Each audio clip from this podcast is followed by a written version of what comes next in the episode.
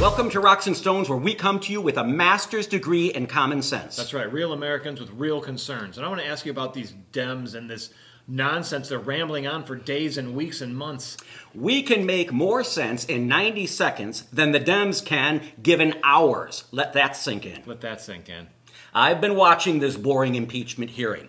And everything the Dems are saying is so vague, there is no substance and no evidence whatsoever. Whatsoever. It's all opinionated bullshit that makes the Dems feel, good. That's right, people have to feel good now. Yeah.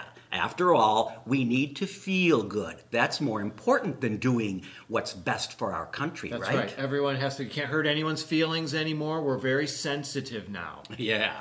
Now, along come the Republicans, and they're speaking and ripping the Dems' arguments to shreds in only the first hour. They're not even arguments, it's just garbage. Further, you Democrats, even you Democrats, should be annoyed knowing full well this impeachment could never succeed. It's been a waste of time and cost us on many levels, including mega millions that could have been much better spent. Much better spent on the homeless or the hungry or the infrastructure.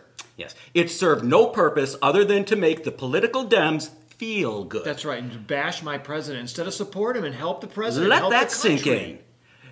Phony Democrats, Democrats, you've been Trump. I'm not a mistake maker. If a mistake is made, we edit it and do it again. Because you'll never see a mistake from me. All right, Johnny, stop that. It's arrogant, cocky, you know, little prick.